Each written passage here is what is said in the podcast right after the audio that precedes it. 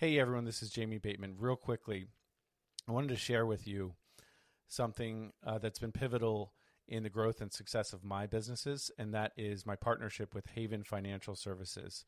Um, I've been working with Haven for over a year now.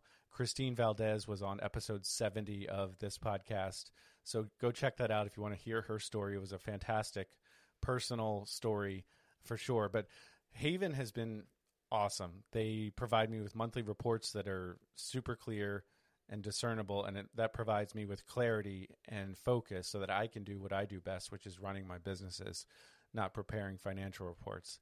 Um, again, if you're in the market for a top-notch financial service company, uh, or if you just want to check one out, go to w w w dot jamie bateman slash haven and check out Haven Financial Services. Again, that's jamie bateman slash haven.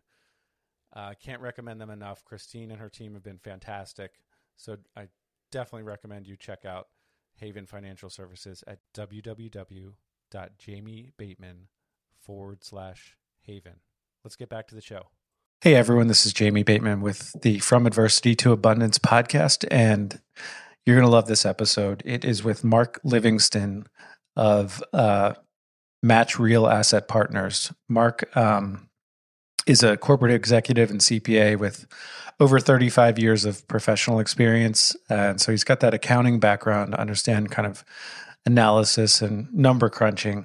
Um, but unfortunately, he went through a painful divorce years ago and kind of had to do a, a reset. Um, and what he realized during that period of time was that he hadn't saved much at all with for his his kids' uh, college education, his own future, et cetera. And so in uh, twenty fifteen, Mark started investing outside of Wall Street. And, um, you know, we get into the specifics on how he went about educating himself and finding uh, partners in different fields um, to invest with. And he now has a, a big project going on that they're raising capital for, which is pretty exciting. Um, but some of the things that that really stood out to me from this episode were uh, that Mark con- continuously looked toward his strengths and and worked off of his experience and his strengths. And secondly, um, really takes a he takes a strategic long-term approach to things. Um, and then the fact that, you know, he approaches things as a team sport. So he's constantly working to build relationships and approach things from a long-term relationship standpoint and partner with experienced operators, partner with others who are experts in things he's not. And um, I just love it, the, the very practical and strategic approach that he takes. And I think this is going to be a really relatable episode for a lot of people. A lot of people struggle with divorce, unfortunately, and a lack of planning, especially maybe in your thirties and forties. Um, and, um, you know, and maybe you're looking for something outside of Wall Street to invest in. So Mark's episode is is very good. He's he's a smart guy. He's, it's very... Um, He's very well thought out, his actions are, I should say. And, um, you know, so they've got some very super exciting projects going on, and uh, that's that are pretty unique to this space. So I hope you enjoy it. Thanks. Inspiring stories of real people overcoming incredible odds to live life to the fullest. We are all guaranteed to face hardships. How will we handle the adversity? Join us to be moved by everyday people who have turned poverty into prosperity and weakness into wealth. Be inspired as these relatable heroes get vulnerable, and former counterintelligence investigator Jamie Bateman puts his interviewing skills to the test. Restore your faith in humanity as you experience true Cinderella stories of average people, turning surreal struggle and deep despair into booming businesses and financial fortune. Take ownership of the life you are destined to live and turn your adversity into abundance.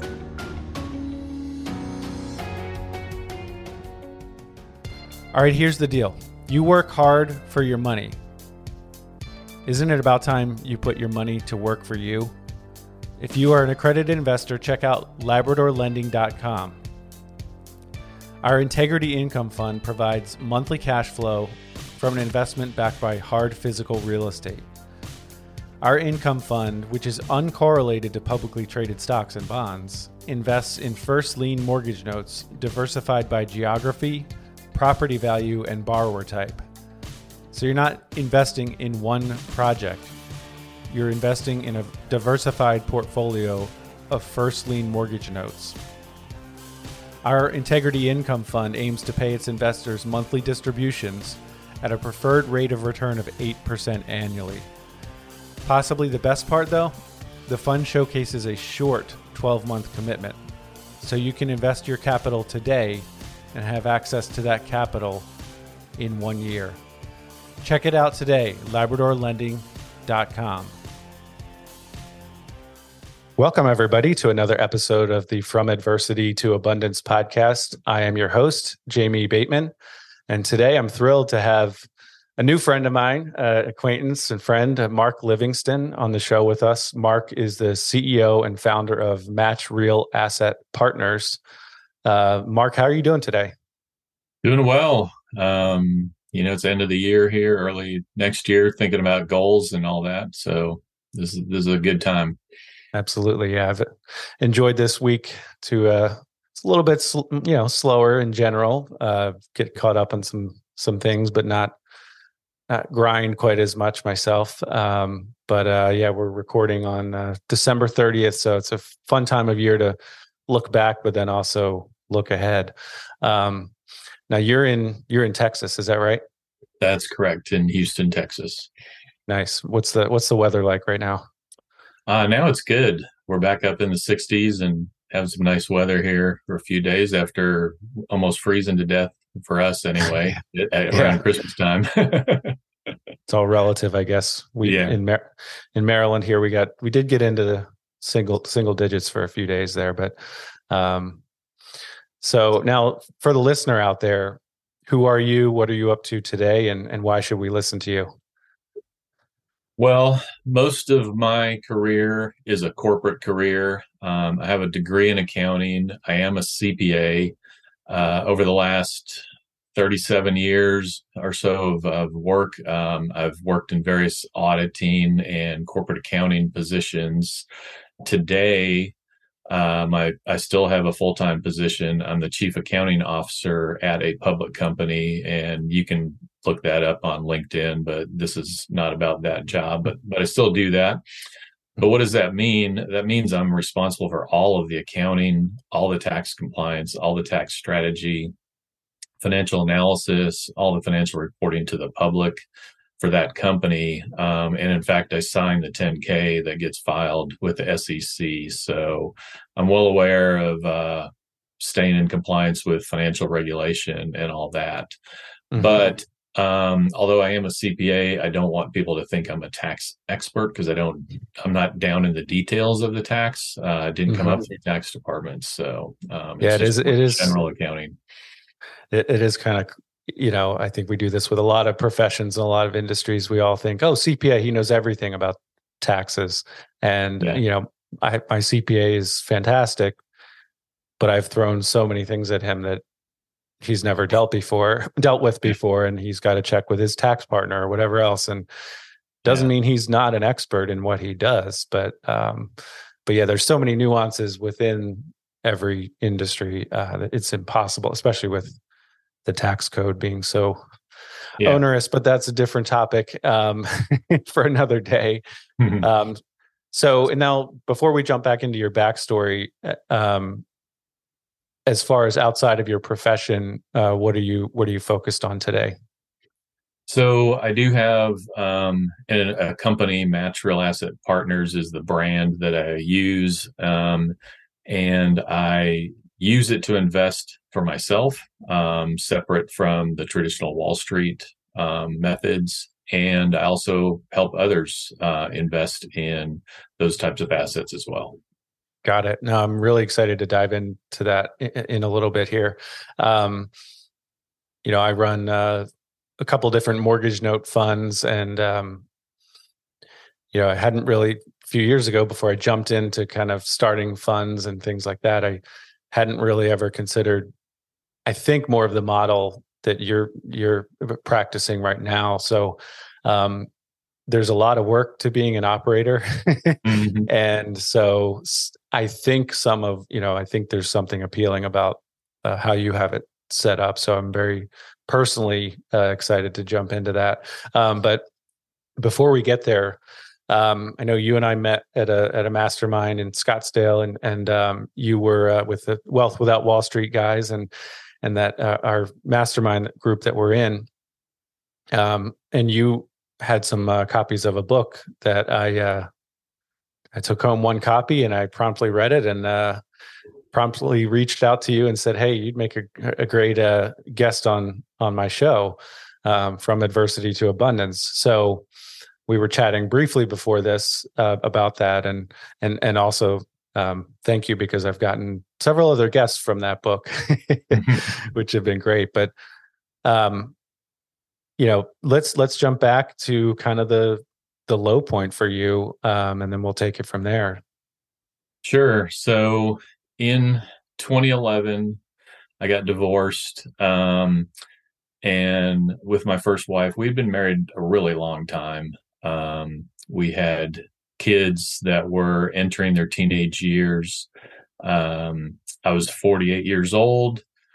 The real low point for me was when I really kind of sat down in my new house, um, and and kind of took stock of where I was, and realized on the financial side, what I realized was that I really had a lack, complete lack of investment um, in preparing for retirement and preparing for college education for our kids. Um, excuse me. So that was what really weighed on me the most. Um, because I just felt like, how did we get to this point, you know, mm-hmm. so, so really late in your career, you know, now that's mm-hmm. been a while for me, but, um, so was, just set the, set the scene a little bit. So you, ha- um, how many kids do you have? I have two kids. So one was a freshman in high school. One was in middle school, uh, mm-hmm. a boy and a girl. Mm-hmm. So, you know, that, that age when they're, yeah. they're coming into their own, and I can so relate seeing vulnerabilities with their parents, you know? Sure. No, I mean, I can, I can personally relate. I've got two kids. My daughter is in tenth grade, and uh, my son is, is in middle school, and um, I'll be forty-seven next week. So, uh, yeah. and, and marriage is not easy. yeah. yeah. Um, So, and I'm sure, unfortunately, I'm sure a lot of listeners, uh, a lot of our listener base, I'm sure our listener can relate um, to to having gone through a divorce or something similar to that. So, mm-hmm. um, so obviously, there's you know all kinds of emotional trauma and and you know relationship um, pain and all that stuff. And obviously, the the point of our podcast here is not to dwell on that, but that's very real, and and.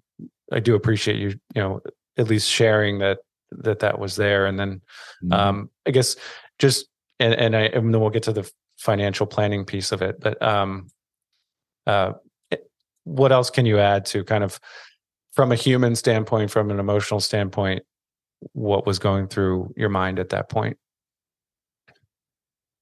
Well, you know, being an accountant, I knew I had to do something. Um, mm-hmm. The question was where to start.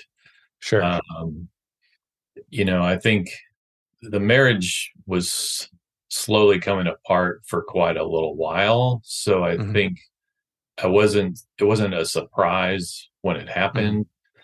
So, um, you know, I don't think there was as much emotional baggage there. Got it. It was really more worry about, oh, if I really want to, you know, retire when I'm sixty or something like that, sure. How in the heck am I going to be able to do that? And right. between then and now, kids going to college, which is not cheap, you know, yeah. and all that. Um, yeah. So, Makes so that sense. was really more the uh, the emotional side of it for me sure. uh, around that period of time. So, and you you were just correct me if I'm wrong, but you're making decent money from your from your salary, you know. Yeah. Um, Yeah, I mean, that was the good thing is I had a good job, um, so so that wasn't really a problem. Um, mm-hmm. It was just, you know, the net worth, the savings was basically non-existent. Mm-hmm. Gotcha. And you didn't have five twenty-nines or any kind of plan. I'm nope. not trying to beat you up here. And, and nope. I know didn't that, have any of that. I mean, you know, Russ and Joey would say, hey, that's a good thing, right? That you didn't have that. Um, but you just hadn't done much in regard to planning ahead. Again, I think yeah. a lot of people can relate. I'm not trying to, mm-hmm. you know, uh, place blame or anything. Um, got it. So, so how did you go about uh, addressing the addressing the problem? Well, it really, I started just, I think, talking to people that I worked with. Mm-hmm. And I think what really started me on the journey that I ended up on was one of my coworkers recommended a book by uh, Robert Allen. It's called Multiple mm-hmm. Streams of Income. Yep. And that just completely opened my mind to the fact that, oh, I don't have to have, um, you know, just savings to retire. You can actually have all these other little streams of income you can create that are kind of like little businesses, you know? Yep. Um, so from there, you know, I read Rich Dad, Poor Dad by Robert Kiyosaki. And then, you know, there's, there's a ton of books that everybody starts following, and, and really started on that journey of just educating myself, you know? Mm-hmm. Yep. Um, yeah. So that that's what really started it. Uh, sure. Yeah, I got the, uh, I recall I ordered, and it was for me a lot of money at the time, was uh, I think all the, some big, really thick D V D, you know, set of the, that the Robert Allen book on, on audio version. Yeah. So I, I listened to all that, and of course read Rich Dad Poor Dad as well. So, um, but yeah, it's amazing. We just, you know, it makes sense that you're, when you're in your forties, most people, you know, they they're they don't have time to think about the big picture stuff or planning ahead. They're they've got mm-hmm. kids, they've got a job, they've got, you know, you've got probably a commute at the time. And I, I yeah. know, for me, it was like thirty-five to forty, you know, early forties. I kind of, what just happened? You know, I don't even, yeah, exactly. I don't even remember. um, so, but now, so you're starting to realize that, okay, the traditional way of just, you know, four oh one k and, um, I have a job, I put everything into my savings into a four oh one k. There's more there. You have more options. Um, you can think mm-hmm. outside the box, think outside of Wall Street. Um, so then as you educated yourself, what, what, Uh, actionable steps did you take after that? Yeah. So um, also, I, I should say, during this time, I did meet a woman that I fell in love with, and we did get married. Um, nice. And she fully supported me looking outside the traditional uh, traditional world of Wall Street, right? Which is interesting because her father was a stockbroker, or was, a stockbroker, you know, but you know, I, I talked to her all the time. And so in twenty fifteen is when I formed my first business plan and created an L L C, um, you know, and, and she fully supported me on that, which was super helpful um, sure. to have that support. But I started attending meetups, and then grew into listening to other podcasts. I started talking to various coaches. As we know, there's a lot out there. Um, and I worked with a couple. Didn't really connect, so it didn't really work, you know, but I think the learning for me was just keep trying, keep listening. And um, I know you know this person because um, he's part of our mastermind, but I finally got connected through listening to a podcast, but The Land Geek, Mark Podolsky. Mm-hmm. Yep. Um, and really started doing the land investing myself. And that was really nice. The thing that I did that first got traction. Yeah, um, well, and I'm actually supposed to be on Mark's show, but he realized he was in, uh, he's in uh, South Africa, I guess, right now. And he said, how'd you get on my calendar? I said, well, you were, that's the first day you were available in the next two months. So I booked it. But anyway, yeah. Mark was on our show, and we talked a lot about his, um, the two thousand eight crash, and, you know, how he had a, his identity was pretty wrapped up in his net worth, but that's a, mm-hmm. I recommend the listener go back and listen to that one. That was a really good one. Yeah. Um, but so I imagine, you know, it, it's all fine and dandy to read these books and listen to podcasts. And, and certainly I recommend that. Um, But it's not probably until you see that first maybe deposit and back to you uh, yeah. that it's kind of becomes real. Is that fair to say? Yeah, it's totally fair to say. I still remember the first piece of land I sold.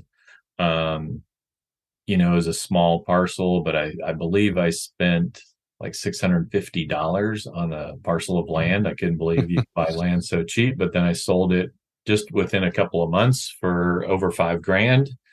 Um, nice. Cash. Yeah. Wow. And so I was kind of hooked, you know, I was like, oh my gosh, this actually works, you know? Yeah. That's awesome. You know, yeah, it's but, not going to, that one deal is not going to change your, no. your life, but it's, it, it's the mindset. And it, you realize, wait a minute, I could, if I could do this once, I can do it a hundred times. Yeah. Um, yeah. And I think, I actually think the biggest thing I learned there was that coaching is super helpful. And sure. I'm a strong believer in education and just talk to other people and learn from other people, you know? And absolutely, there's always somebody who's done what you're trying to do, you know, and ninety-nine percent yeah. of the time we're not trying to recreate the wheel. We're just trying to do something somebody else has done. I, I love that mindset personally, because, you know, I'm not trying to be Elon Musk. Yeah. yeah. You know, that's, uh, but absolutely. Why, why reinvent the wheel? Maybe tweak it yeah. slightly. Yeah, if you find yeah. a better way or something, but um, too much work. And, and and there's a proven track record among people who have done this before. So couldn't mm-hmm. agree more. So uh, did you then decide to kind of double down on the land flipping business, or or how did you approach things?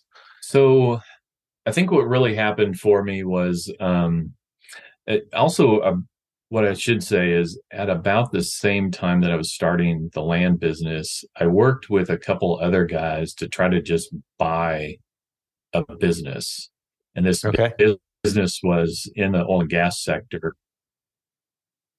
And that was hugely learning too. We, I say we failed. Um, it was a bidding process and we basically were the second highest bidder. Um, okay. And we couldn't get our bid up higher than that based on what we were doing. So Um, we learned a ton from that. And that's led to a, a lot of other stuff that I'm working on right now. And that was years and years ago.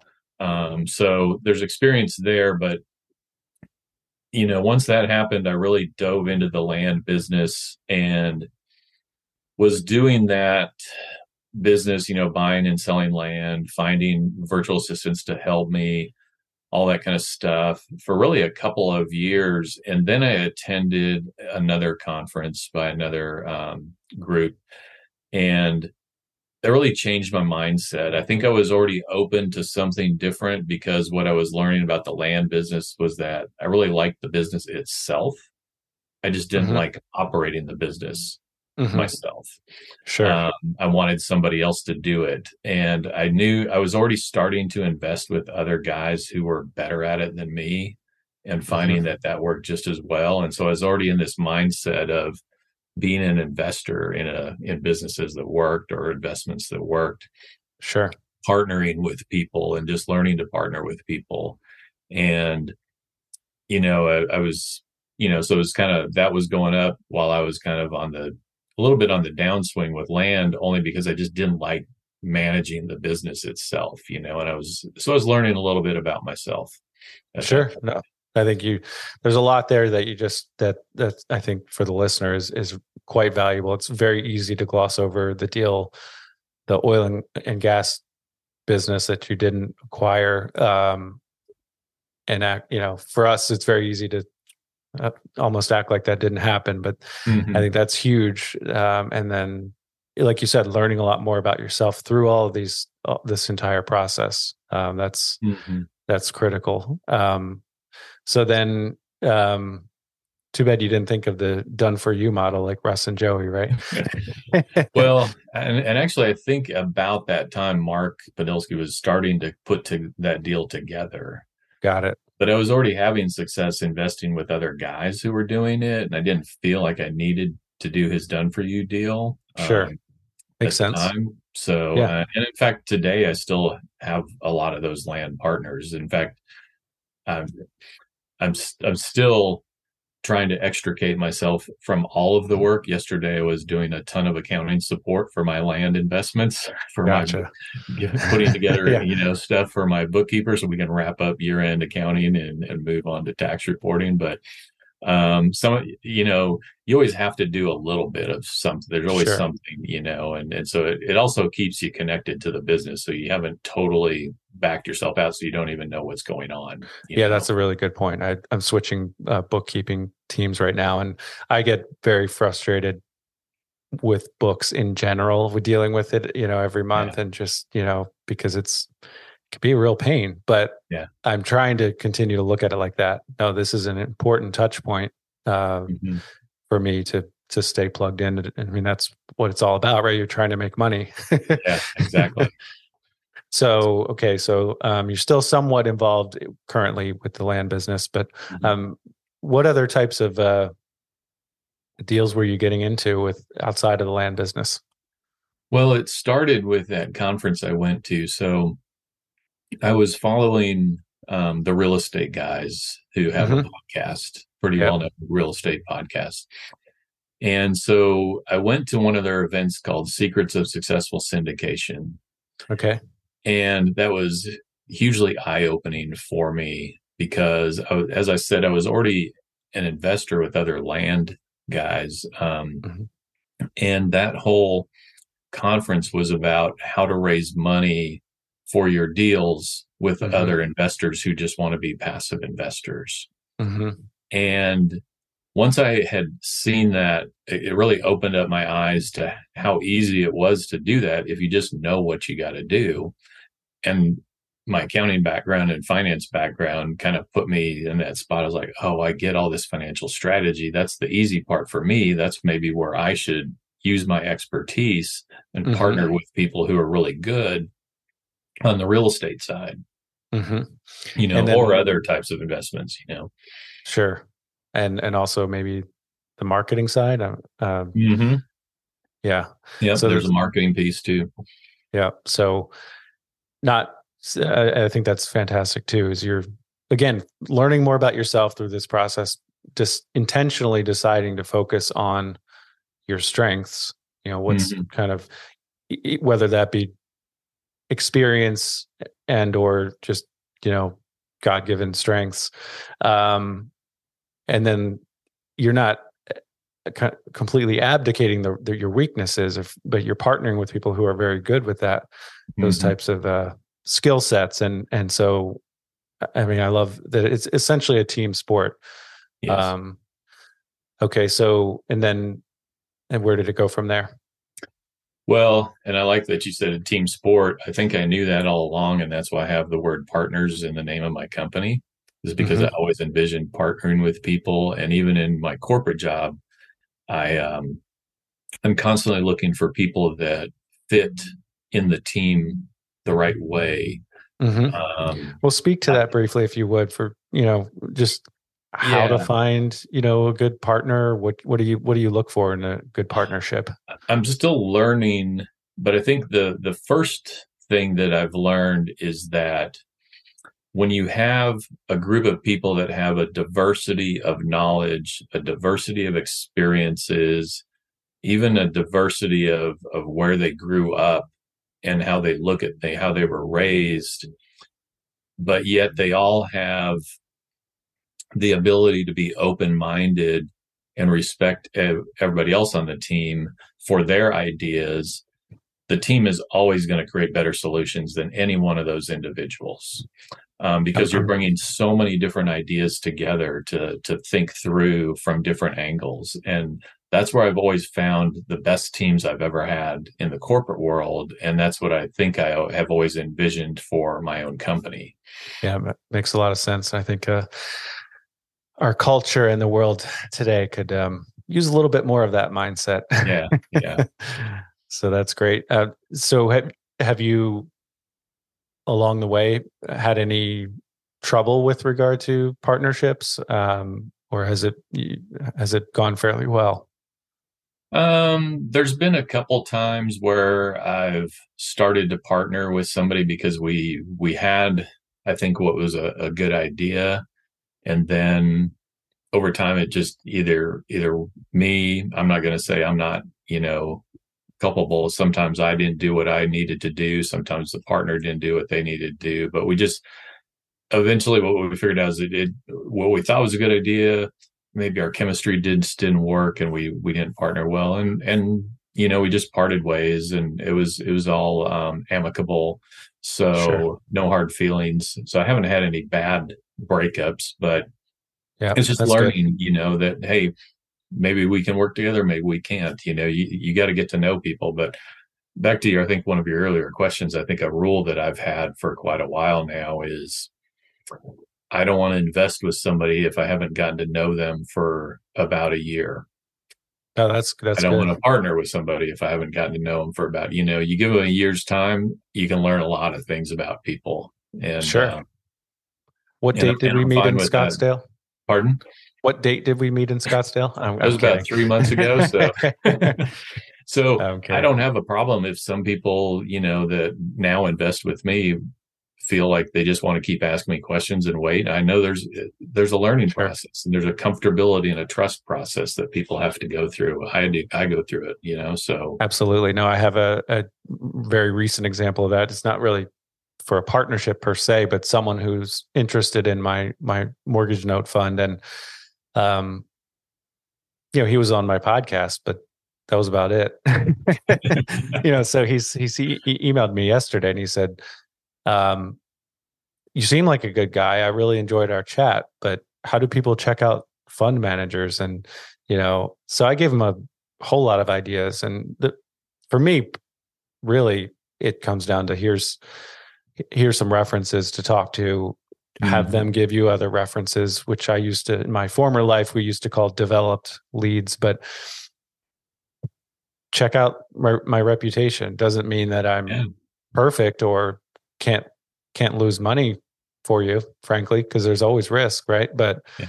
um, yeah. there are lots of ways to, and you absolutely should uh, research your your operator uh, thoroughly. I, I mm-hmm. think that's personally is probably more important than researching the the deal itself. But that's yeah. a that's uh, for another another day. So I'm glad you haven't had too too many major uh, bumps in the road with regard to partnerships. Um, And so back to kind of the more, you know, family focus, h- how was your personal life changing as you started to take action with these um, these investments?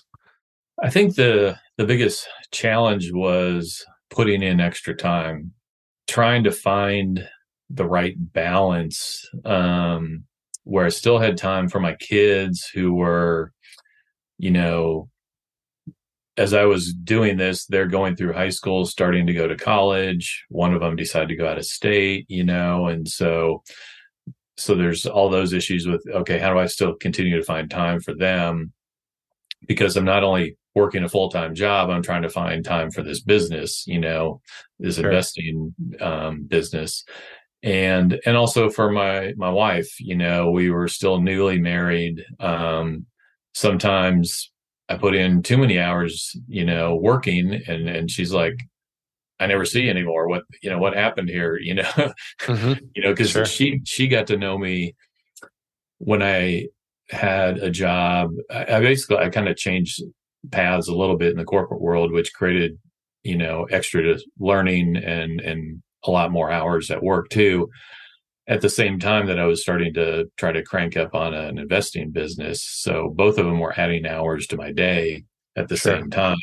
And she was like, you used to have all kinds of time for me, you know, and now you don't, and what's going on? And so, you know, sometimes you have to take a step back and make sure you really, what's really important, you know, and, Absolutely. and, and the people and the relationships are always going to be the most important. Um, you know, I can always work longer. Um, by that, I mean, you know, postpone any type of sort of retirement, you know, um, sure. that kind of thing. So, you know, but now is always important with relationships, you know, if you want to, especially, you know, when you're building one with a new spouse, you know, yeah, it's very yeah. important. Um, no, it's, I really like that. And it's, won't spend too much time on this, but it's, it doesn't sell well to to talk about nuances and it depends and all this, but mm-hmm. there is a season to buckle down and just focus on your work and frankly not put as much effort into, you know, your relationships, in my opinion, right? Mm-hmm. And then mm-hmm. things change. And so that's okay. yeah. Um, yeah. Um, so, but, but keeping, you know, the main thing, the main thing, which is really the relationships is, is, is key. So, um, it's hard, you know, to, to, it's easy for us to talk about it on the, on this show, but it's when you're yeah. in it, it's difficult. So that's a lot to juggle. So, and then, uh, how did that go from there? Uh, how did things grow, uh, on the investment side, and how did that affect your, your, your family life? Well, I think the biggest thing I learned that I took from my corporate experience was find people that you can pay to get work done for you. You don't really sure. have to do everything. And that's probably how I moved up as, as well as I have in the corporate world, is that I, you know, I, I one of the things I learned when I was working is you work with some people that that manage people, and they don't want to give them too much work because they're like, well, what if they get better than me and they take my job away? Mm-hmm. And but I always had the opposite view was I want to give them everything they can because I want them to be successful. I want them to like what they're doing. And if they want to get ahead, I'm happy to help them get ahead. And all it really does is it makes me look better because my team's getting more work done and better work done. And, sure. and hopefully that helps me too. And it has, um, it played out that way. And so I've, you know, I, I guess I, uh, like your podcast, I have an abundance mentality when it comes mm-hmm. to success, you know, yeah. and, and I, I believe that everybody together can help raise the whole group, you know. Absolutely. And, and so, um, I'm always happy to, you know, help the people who, who help me. You know, yeah. um, and I don't mean that in a financial way. I mean that in a, you know, you're, you're doing work for me. I'm happy to, if you want to keep pursuing your career or your goals or your business, I'm happy to help you get ahead too, you know, in whatever yeah. way that I can. Um, yeah. I love that. Instead of approaching it, instead of approaching it like a, from a scarcity yeah. fear-based mindset, you're approaching yeah. it from an and abundance. Ultimately, yeah. Ultimately that helps you with your time management, because you're sure. passing off work to them and letting them do it and get that experience. And, and that works in the investing business too. You know, there's a, I, I want to understand everything that's going on. I don't sure. necessarily want to do everything that needs to happen. And I'm happy yeah. to pay some people that want a job, that want to learn, you know, to let them yeah. do that stuff for me. Well, and, and, and again, you're focusing on your experience, your strengths from your corporate experience, your corporate mm-hmm. um, career path, and taking that to your investing side. So yes. not entirely yeah. reinventing yourself to go be this passive investor. And, and I, yeah, I think this is really, you know, and it, it gets to lots of nuances, but that's, that's, uh, That's very good. You're you're looking at your strengths and focusing on those and applying that your experience and skills to the the new thing. So, mm-hmm. um, so then from just from you know from the say twenty fifteen through today, how has uh, Match Real Asset Partners changed? So now, what's really changed was when I went to that Secrets of Successful Syndication, that was a pivot point for me. And um, I started getting out of the land business other than investing with other successful land um, business people, um, land flippers, let's call them, you know, whatever you want to call them. Um, right. And I still do that.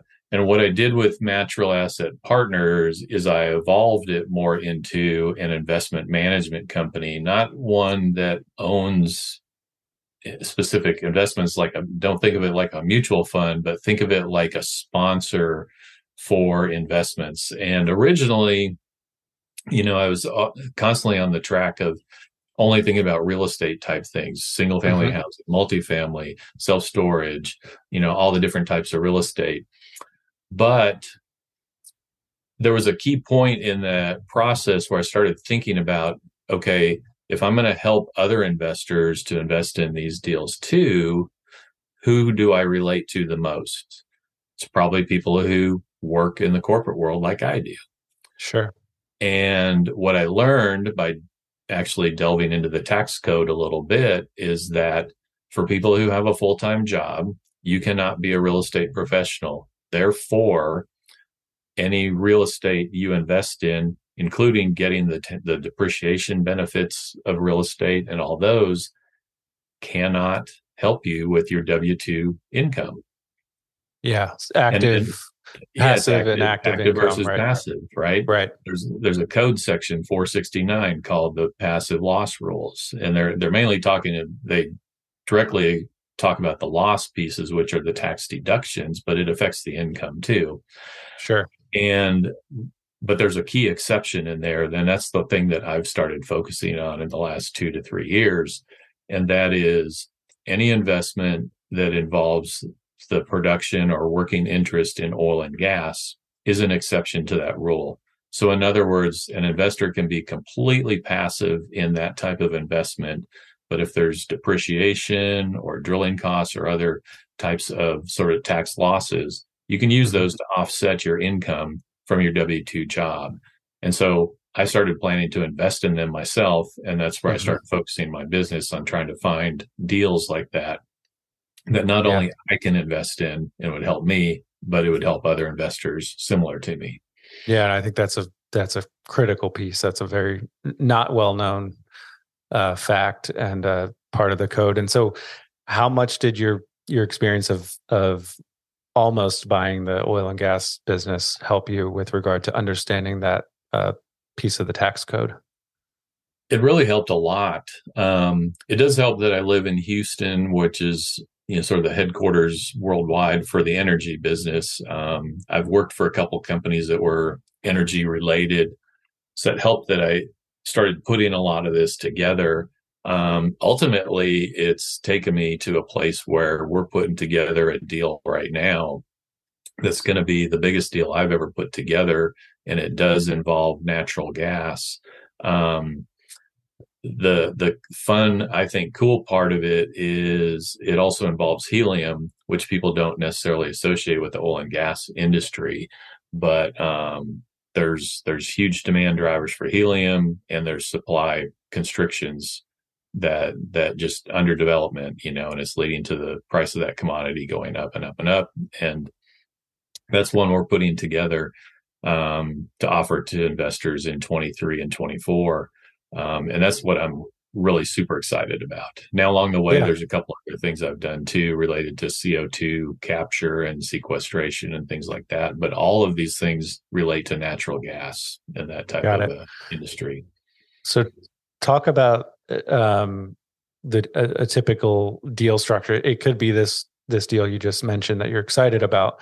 But um, what does that look like? Is it a is it a uh, Regulation D, five oh six C? What how how do you structure these deals?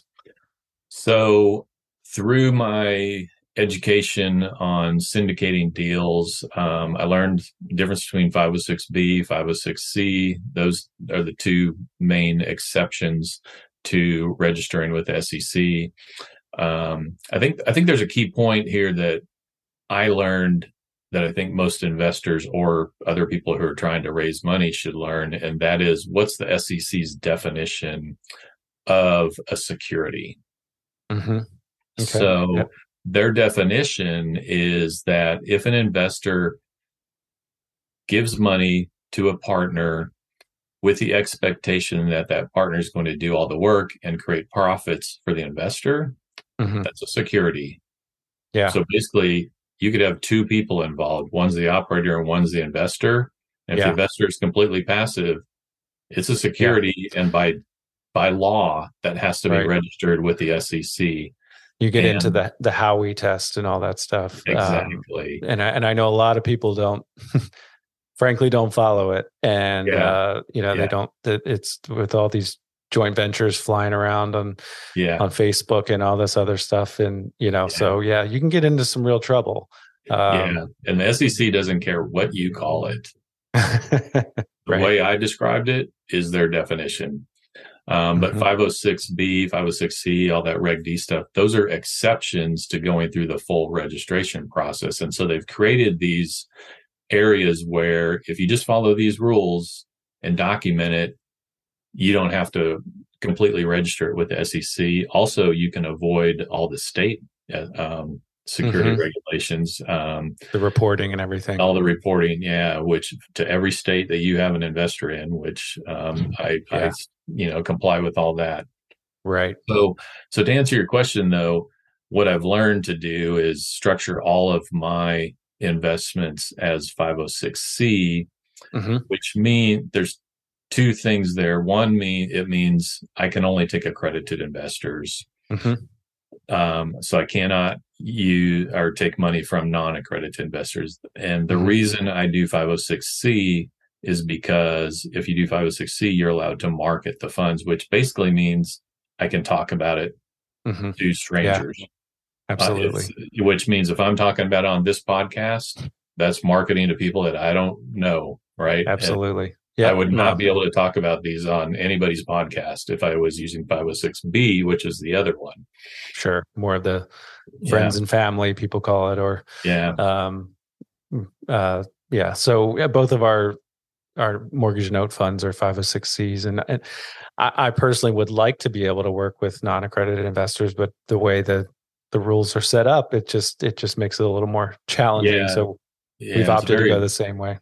Yeah, it's very sad because there's so many people that don't qualify based on the rule to be accredited, but they're very smart people. They are very Absolutely. Financially savvy, and they fully understand the, the yeah. risks of the deal. And why should they be limited just because they don't have enough net worth or they don't have a high enough income? Completely agree. You know? But yeah, my, my brother is very smart with this stuff, and he's not accredited. Um, mm-hmm. He works at a credit union. He's been in the mortgage space anyway. So, uh, but but the fact is, I, I've gone the same route as you as far as um, you know, the structure, uh, because these are the rules, and these are from a business and time standpoint. It just makes the most sense. Um, yeah. So, yeah. if I'm a, a passive investor out there. And what what does that look like, you know, for for me, uh, the listener who's a accredited passive investor? Um, what does that look like uh, when they want to work with you? So when they want to work with me, uh, there's a couple things. I like to have a one-on-one call with people. I prefer the video call, um, but I'm, I'll do phone calls as well. But it's a little bit of just sort of get to know each other. Mm-hmm. You know, I want to know. You know, if you're an investor, what are you looking for? What are your goals? You know, because if you tell me, you might tell me one thing and I'll be like, okay, well, we can't satisfy you that with our investors. But you know what? I know somebody else who has investments mm-hmm. that do satisfy that. And I'll make referrals to those people, mm-hmm. um, make those introductions. But, you know, just trying to get to know them a little bit about what their goals are, what they're looking for, because the first thing I want to do is just help people, you know, help sure. people get what they want. And there's enough people that'll invest in my deals. I don't have to get every person, you know, make it a hard sell to try to get. And I don't really want somebody to invest just because I've, you know, tried to force them to in some way. Sure. I want them to want to invest in it. I want them to, it to meet their goals. Also, yeah. that call gives them a chance to get to know me and who I am and what I do and, and what I like. And, you know, then we've established a relationship. You know, they can have my cell phone number, they can have my email, they can call me or contact me anytime, you know, mm-hmm. to ask me more follow-up questions. That's how I like to get started. And, uh, yeah.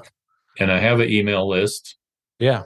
But I don't want to bombard people with stuff that they're not interested in. If I've got two or three different types of investments and there's only one that they're interested in, I'm going to make sure their tags, they only see that stuff. They don't need to yeah. see the other stuff if they don't like it. No, that makes sense. So yeah. briefly, share the email address that you uh, talked about before we hit record. Yeah. So I created an email address for this podcast. It's abundance at match real asset partners dot com. If you send an email to that email address, my team will make sure that um, you get, a, you know, the, the information you need about my company, about me, how you can set up a call with me, and we can have that discovery call, as I call it, um, and learn more about the different types of investments that I offer, um, you know, That's and, and things that I'm working on. So I still do have some some rapid fire questions, but before sure. we before we get there. Um, a little bit more. So what is, you know, as far as the the deal structure, and let's just talk about the one that you're you're focused on now. Um, how does that work between you and the operator? How do you how do you make money? Um, and because uh, I'm personally, you know, interested in how this works. Um, mm-hmm. How do you structure mm-hmm. that kind of behind the scenes for yourself? Yeah, this one is is a little bit more complicated than the ones I've done previously, because it's really going to end up being a lot more like a business, not just an asset that we own that produces income. Okay. So let me talk a little bit through our plan conceptually. We're still putting this together. Um, I'm ending up, I think I have now four different legal advisors on this deal, just to make sure we cover all the aspects, um, and a tax strategist as well. But the first step in the process, we've already identified a particular natural gas field where the seller wants to sell it. And okay. one of my partners is, knows this person very well through business experience, multiple years, probably more than a decade. Um, That's our connection with that seller. But we know that this natural gas field has high concentrations of helium in it. And the helium is what we're really after. Okay. So once we buy this field, we will start developing this field um, by doing additional drilling, which will increase production. That's where uh, my my the, the operating partner who has all the oil and gas experience, he knows that field really well already, um, and uh, as well as other fields around it. So he knows how kind of all the all the gas flows through that region. And then my other partner on this deal is a has expertise in uh, the industrial gas sector, which is the sector of of gas where they learn how to, or they use technology to separate gases at the molecular level. So just think about the atmosphere we're breathing. Mm-hmm. That industry can take take in that air, separate out the nitrogen, separate out the oxygen. There's other minute elements, you know, it separates C O two if they mm-hmm. want to liquefy that, you know, and they, they know how to liquefy it. They know how to separate all these things. So we're going to use that type of technology to separate the helium out from the natural gas so that we can sell that helium. And when we get this deal, the first really big piece of equipment operating, we're going to end up with more revenue from helium than we will from the natural gas. Hmm. Wow. So that's, it's, I'm equating it to like a value add project in the real estate world. We're going to buy mm-hmm. a natural gas field. We're going to invest in equipment and create a new value that they're not monetizing right now. Okay. And so um, there's a lot of, there's a lot more legal work on this side because it, Um, we need to make sure the tax strategy works. We got to set up the entities properly so that we can pass all the equipment depreciation, drilling cost deductions, all that back to our investors, because those are going to be huge benefits for the investors. Mm-hmm. Um, also, we're buying a big asset. Um, mm-hmm. it's, it's literally, you know, something around fifty thousand acres of mineral rights, plus wells that are already producing. That's, that requires a whole other, you know, set of attorneys to help us figure that out. Um, you know, how to structure it properly, but sounds, sounds like a lot of, a lot of moving it, pieces. It's a lot of moving pieces. Um, that's what I really get excited about, you know, is, mm-hmm. is doing something big like this. Um, but we're going to, we'll raise a lot of money. There's a lot, already a lot of investors who are very interested in it. Mm-hmm. Um, it's an opportunity for the investors where they can, they can come in soon as we open it. By soon, I mean, hopefully in the next couple months. They can come in later in the year. They can come in in twenty twenty-four, mm-hmm. whatever point they want, because I think we're going to continue to raise money and invest in this deal for the first two years. Okay. Once we've done that, the cash flow is going to be good. Hmm. I don't, I don't want to yeah. promise too much yeah, but, sure. uh, because it's not all in writing, but I believe it's going to be a good deal for investors. Uh, so there's so much I'd love to, you know, pick your brain about on that, but we just don't have time. Um, so what's the, uh, I, I guess, you know, why, why wouldn't the seller do all these things? So the, so the seller's not monetizing the helium right now because mm-hmm. the helium con when the gas comes out of the ground, the helium content is in in this particular field going to average between one and a half and two percent of the gas coming out of the ground. It's a very small amount. Back when mm-hmm. he started developing this field decades ago, helium wasn't worth that much, so it wasn't even worth the money to try to separate out. Now that it's, you know, he's gotten older, he's kind of at a point in his career where he just wants to sell out. Sure. Um, and so we're gonna we're gonna you know make it good for him where he can sell out and his family can enjoy you know what he's built. And we're going to go ahead and do all the additional investment now that's required to go ahead and monetize that helium. Mm, got it. Yeah, because I think that's a common thought that goes through people's mind, whether we're talking about a single family, you know, rental property, a big multifamily syndication, or a business or anything. You know, mm-hmm. um, doesn't mean that the asset itself is, that there's anything wrong with it, but it's just a, uh, the the natural life cycle or business cycle and of the seller versus what you have going on is they're very different. Um, so mm-hmm. makes a lot of sense. So you're going to add value. And then uh, any idea how long you expect uh, the whole thing to, to go on for? It's, um, it's going to take us the first two full years to invest and build this up to where we'll really have, um, you know, good revenue stream from the helium. Mm-hmm.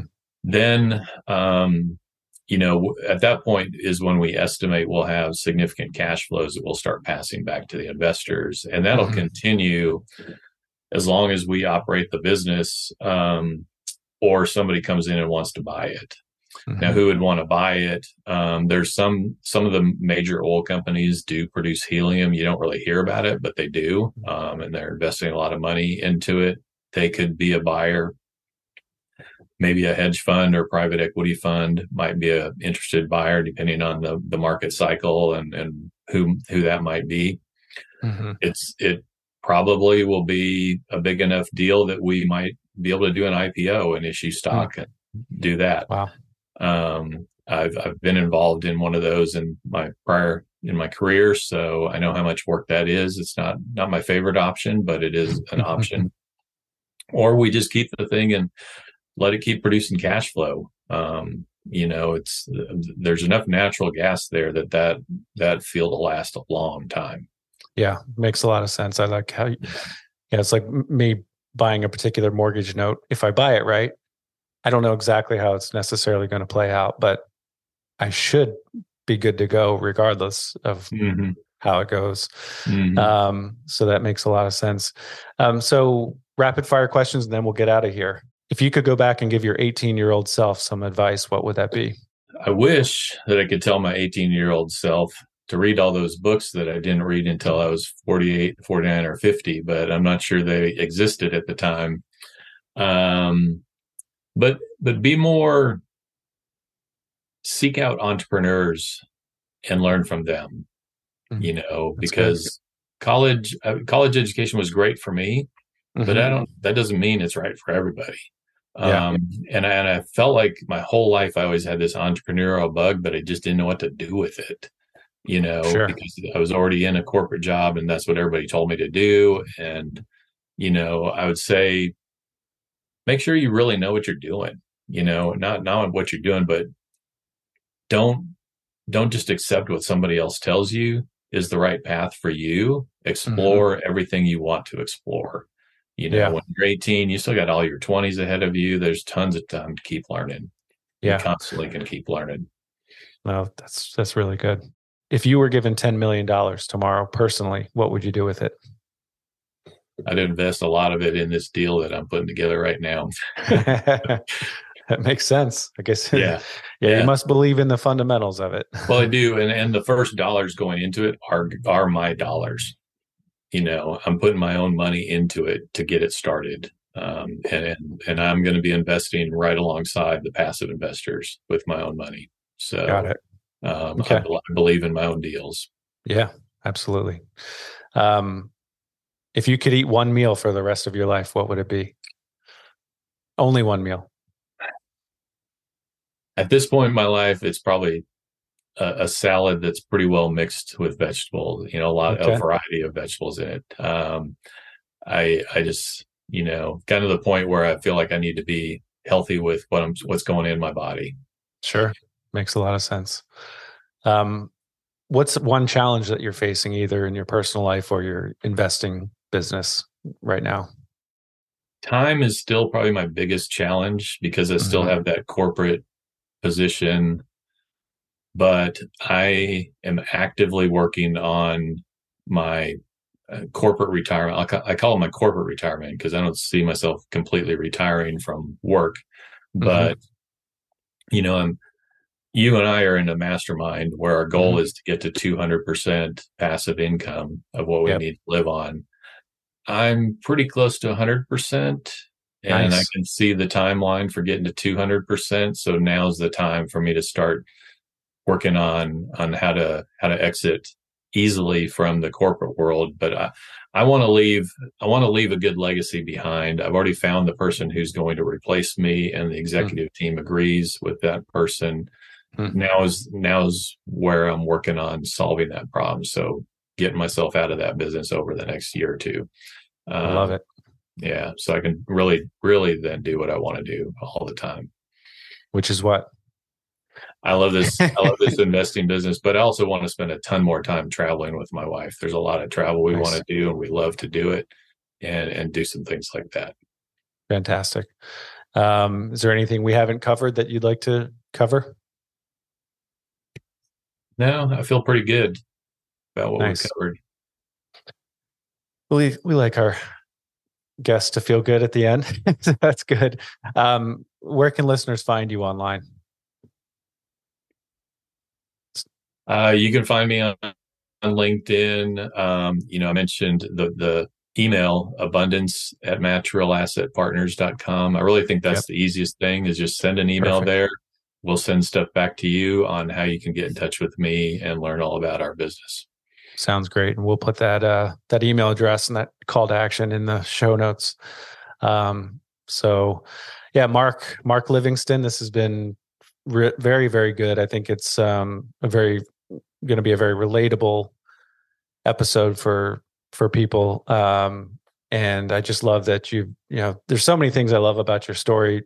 Um, the fact that you were able to draw on your own strengths, your existing strengths and experience, um, and approach, uh, I guess, and then take ownership of your situation. That's one thing that came out to me is, um, you know, you weren't permanently focused on the divorce and the, the, the, the, the, you know, woe is me type thing. You actually took ownership and took action. And then, um, you know, and then also the team sport thing that we talked about as well, I think is is a key piece to how you've approached your partnerships and your investing business. So um, this is going to be a, a very, very relatable and very actionable episode for people. So I, I thank you for your time. Well, thank you for having me on here, Jamie. Um, I've, I've listened to a lot of other episodes on your podcast, and I, I like hearing everybody's stories. And um, I do, I do like to talk to people. So if you want to, t- anybody wants to talk to me, reach out and uh, let's just talk about how to, how to, how to get to that passive income number that you want. Absolutely. You know, I love or, it. Or any other issue that, you know, you, you can relate to. Sounds great. I appreciate it, Mark. And to the, to the listeners out there, we appreciate you, and we appreciate you spending your most valuable asset with us. And that is your time. Thanks, everyone. Take care. Thanks so much for tuning in to this episode of the From Adversity to Abundance podcast. If you're enjoying the show, please feel free to rate, subscribe, and leave a review wherever you listen to your podcasts. That helps others find the show, and we greatly appreciate it. Thanks again for listening, and we'll catch you in the next episode.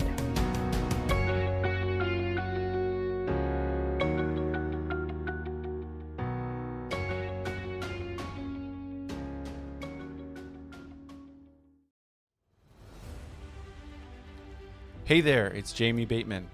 Ever felt boxed in by life's challenges? Dive into my new book, From Adversity to Abundance, Inspiring Stories of Mental, Physical, and Financial Transformation, available now on Amazon.